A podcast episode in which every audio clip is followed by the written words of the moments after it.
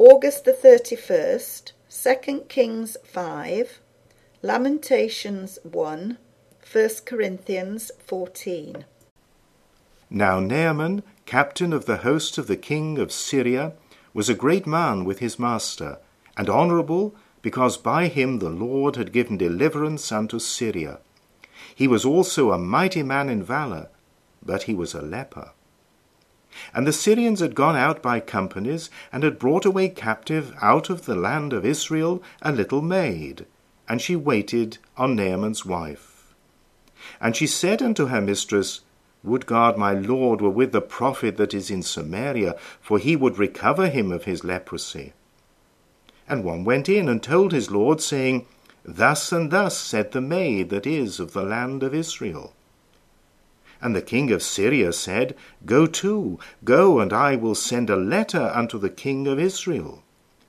And he departed, and took with him ten talents of silver, and six thousand pieces of gold, and ten changes of raiment. And he brought the letter to the king of Israel, saying, Now when this letter is come unto thee, behold, I have therewith sent Naaman my servant to thee, that thou mayest recover him of his leprosy. And it came to pass, when the king of Israel had read the letter, that he rent his clothes, and said, Am I God, to kill and to make alive, that this man doth send unto me to recover a man of his leprosy? Wherefore consider, I pray you, and see how he seeketh a quarrel against me. And it was so, when Elisha the man of God had heard that the king of Israel had rent his clothes, that he sent to the king, saying, Wherefore hast thou rent thy clothes? Let him come now to me, and he shall know that there is a prophet in Israel. So Naaman came with his horses and with his chariot, and stood at the door of the house of Elisha. And Elisha sent a messenger unto him, saying, Go and wash in Jordan seven times, and thy flesh shall come again to thee, and thou shalt be clean. But Naaman was wroth and went away, and said, Behold, I thought he will surely come out to me, and stand, and call on the name of the Lord his God, and strike his hand over the place, and recover the leper. Are not Abana and Pharpar, rivers of Damascus, better than all the waters of Israel? May I not wash in them and be clean? So he turned and went away in a rage. And his servants came near and spake unto him, and said, My father, if the prophet had bid thee do some great thing, wouldest thou not have done it? How much rather then, when he saith to thee, Wash and be clean? Then he went down and dipped himself seven times in Jordan, according to the saying of the man of God. And his flesh came again like unto the flesh of a little child, and he was clean. And he returned to the man of God, he and all his company, and came and stood before him, and he said, Behold, now I know that there is no God in all the earth but in Israel. Now therefore I pray thee, take a blessing of thy servant. But he said, As the Lord liveth, before whom I stand, I will receive none. And he urged him to take it, but he refused. And Naaman said, Shall there not then, I pray thee, be given to thy servant two mules' burden of earth? For thy servant will henceforth offer neither burnt offering nor sacrifice unto other gods, but unto the Lord. In this thing the Lord pardon thy servant, that when my master goeth into the house of Rimmon to worship there, and he leaneth on my hand, and I bow myself in the house of Rimmon. When I bow down myself in the house of Rimmon, the Lord pardon thy servant in this thing. And he said unto him, Go in peace. So he departed from him a little way. But Gehazi, the servant of Elisha, the man of God, said, Behold, my master hath spared Naaman the Syrian in not receiving at his hands that which he brought. But as the Lord liveth, I will run after him, and take somewhat of him. So Gehazi followed after Naaman. And when Naaman saw him running after him, he lighted down from the chariot to meet him, and said, Is all well? And he said, All is well. My master hath sent me, saying, Behold, even now there be come to me from Mount Ephraim two young men of the sons of the prophets. Give them, I pray thee, a talent of silver and two changes of garments. And Naaman said, Be content, take two talents. And he urged him, and bound two talents of silver in two bags, with two changes of garments, and laid them upon two of his servants, and they bare them before him. And when he came to the tower, he took them from their hand, and bestowed them in the house. And he let the men go, and they departed. But he went in and stood before his master. And Elisha said unto him, Whence comest thou, Gehazi? And he said, Thy servant went no whither. And he said unto him, Went not mine heart with thee when the man turned again from his chariot to meet thee? Is it a time to receive money, and to receive garments, and olive yards, and vineyards, and sheep, and oxen, and men servants, and maid servants? The leprosy therefore of Naaman shall cleave unto thee, and unto thy seed for ever. And he went out from his presence, a leper as white as snow. How doth the city sit solitary, that was full of people? How is she become as a widow? She that was great among the nations, and princess among the provinces, how is she become tributary? She weepeth sore in the night, and her tears are on her cheeks. Among all her lovers she hath none to comfort her. All her friends have dealt treacherously with her, they are become her enemies. Judah is gone into captivity because of affliction, and because of great servitude. She dwelleth among the heathen, she findeth no rest. All her persecutors overtook her between the straits. The ways of Zion do mourn, because none come to the solemn feasts. All her gates are desolate, her priests sigh, her virgins are afflicted, and she is in bitterness. Her adversaries are the chief, her enemies prosper. For the Lord hath afflicted her for the multitude of her transgressions. Her children are gone into captivity before the enemy. And from the daughter of Zion all her beauty is departed. Her princes are become like harts that find no pasture, and they are gone without strength before the pursuer. Jerusalem remembered in the days of her affliction and of her miseries all her pleasant things that she had in the days of old, when her people fell into the hand of the enemy, and none did help her. The adversary saw her, and did mock at her Sabbaths. Jerusalem hath grievously sinned, therefore she is removed. All that honoured her despise her, because they have seen her nakedness, yea, she sigheth and turneth backward. Her filthiness is in her skirts, she remembereth not her last end. Therefore she came down wonderfully, she hath no comforter. O Lord, behold my affliction, for the enemy hath magnified himself. The adversary hath spread out his hand upon all her pleasant things, for she hath seen that the heathen entered into her sanctuary, whom thou didst command that they should not enter into thy congregation. All her people sigh, they seek bread, they have given their pleasant things for meat to relieve the soul. See, O Lord, and consider, for I am become vile. Is it nothing to you, all ye that pass by? Behold, and see if there be any sorrow like unto my sorrow, which is done unto me, wherewith the Lord hath afflicted me in the day of his fierce anger. From above hath he sent fire into my bones, and it prevaileth against them.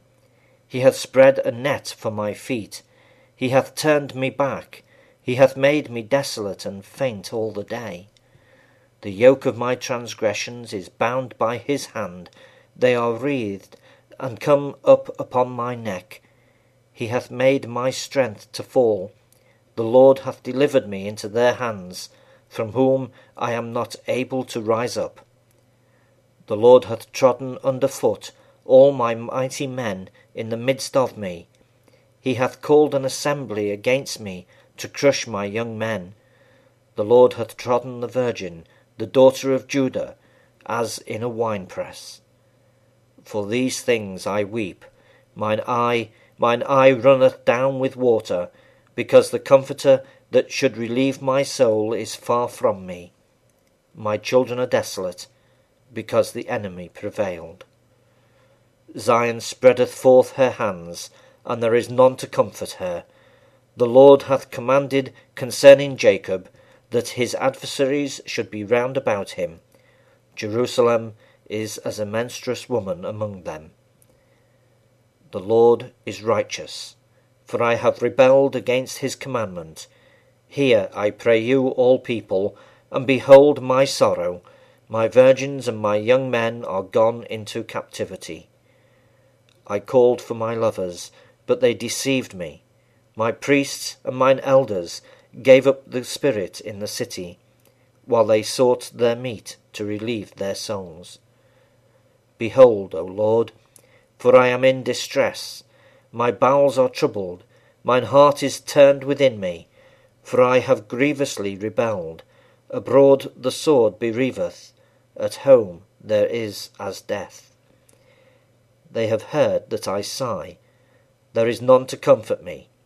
All mine enemies have heard of my trouble. They are glad that thou hast done it. Thou wilt bring the day that thou hast called, and they shall be like unto me. Let all their wickedness come before me, and do unto them as thou hast done unto me for all my transgressions. For my sighs are many, and my heart is faint. Follow after charity, and desire spiritual gifts, but rather that ye may prophesy. For he that speaketh in an unknown tongue speaketh not unto men, but unto God.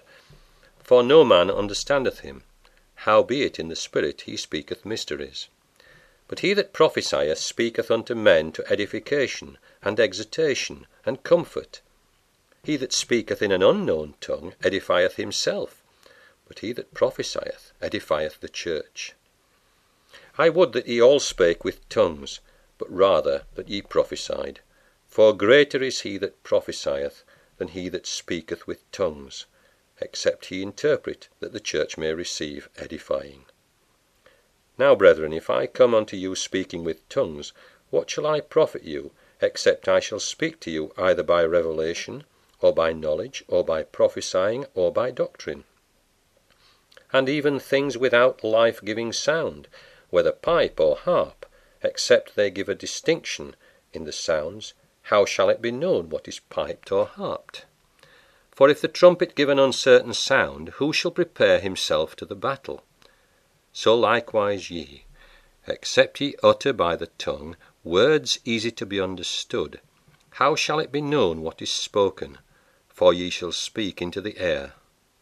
There are, it may be, so many kinds of voices in the world, and none of them is without signification. Therefore, if I know not the meaning of the voice, I shall be unto him that speaketh a barbarian, and he that speaketh shall be a barbarian unto me. Even so ye, forasmuch as ye are zealous of spiritual gifts, seek that ye may excel to the edifying of the church. Wherefore let him that speaketh in an unknown tongue pray that he may interpret. For if I pray in an unknown tongue, my spirit prayeth, but my understanding is unfruitful. What is it then? I will pray with the spirit, and I will pray with the understanding also. I will sing with the spirit, and I will sing with the understanding also. Else when thou shalt bless with the spirit, how shall he that occupieth the room of the unlearned say Amen at the giving of thanks, seeing he understandeth not what thou sayest? For thou verily givest thanks well, but the other is not edified. I thank my God, I speak with tongues more than ye all. Yet in the church I had rather speak five words with my understanding, that by my voice I might teach others also, than ten thousand words in an unknown tongue.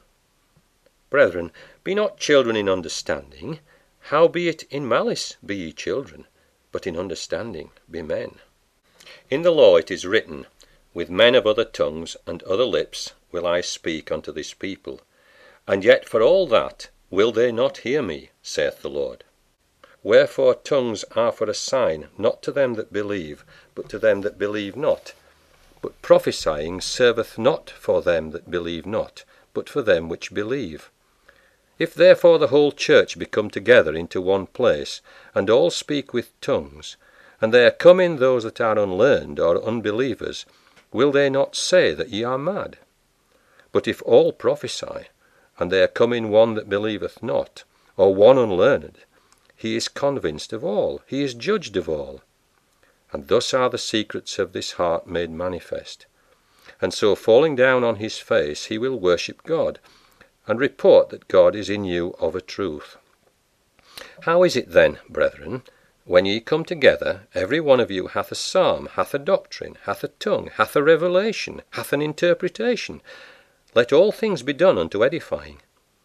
If any man speak in an unknown tongue, let it be by two, or at the most by three, and that by course, and let one interpret. But if there be no interpreter, let him keep silence in the church, and let him speak to himself and to God. Let the prophets speak two or three, and let the other judge. If anything be revealed to another that sitteth by, let the first hold his peace. For ye may all prophesy one by one, that all may learn, and all may be comforted. And the spirits of the prophets are subject to the prophets. For God is not the author of confusion, but of peace, as in all churches of the saints.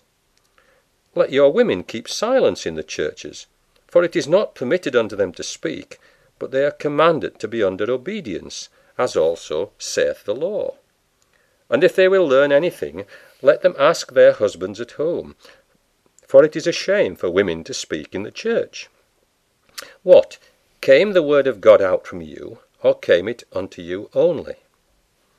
If any man think himself to be a prophet or spiritual, let him acknowledge that the things that I write unto you are the commandments of the Lord.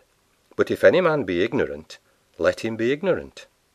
Wherefore, brethren, covet to prophesy, and forbid not to speak with tongues. Let all things be done decently and in order.